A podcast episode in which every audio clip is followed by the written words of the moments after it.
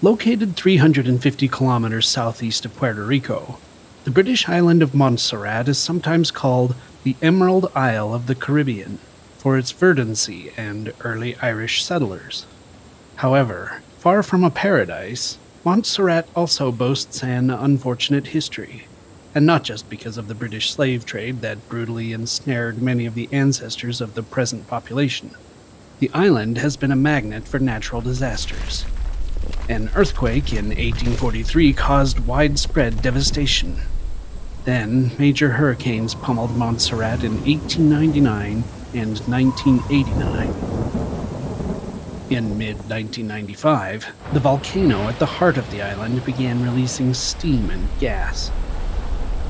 On the 25th of June 1997, it started rumbling ominously and flinging enormous boulders miles into the air.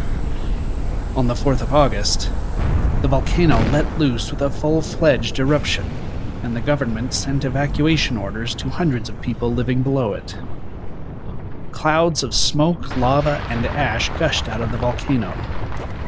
The pyroclastic flow enveloped the capital city of Plymouth and 20 smaller towns, burying them in an obstinate stew of geological ingredients and killing at least 19 people. The southern two thirds of Montserrat was rendered uninhabitable and marked as an exclusion zone. The eruption wiped out the island's capital, the one airport, the one seaport, and most of the agriculture. Montserrat's government took refuge in the remote northern town of Brades.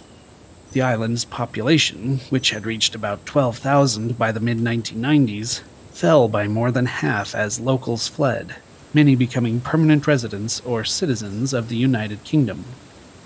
Tourism took a huge hit, both because conditions were much more hazardous and the island was much less accessible without an airport or seaport. A few extreme adventure seekers were undeterred, but the volcano kept rumbling.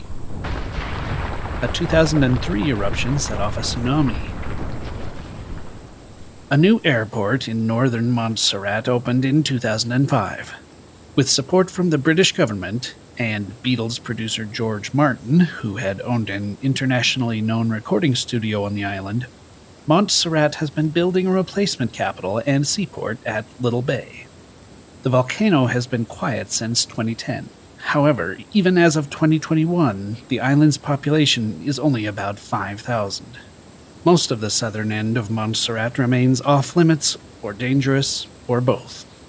Plymouth is unsalvageable, but the abandoned town is still the legal capital of the island, even with a population of zero.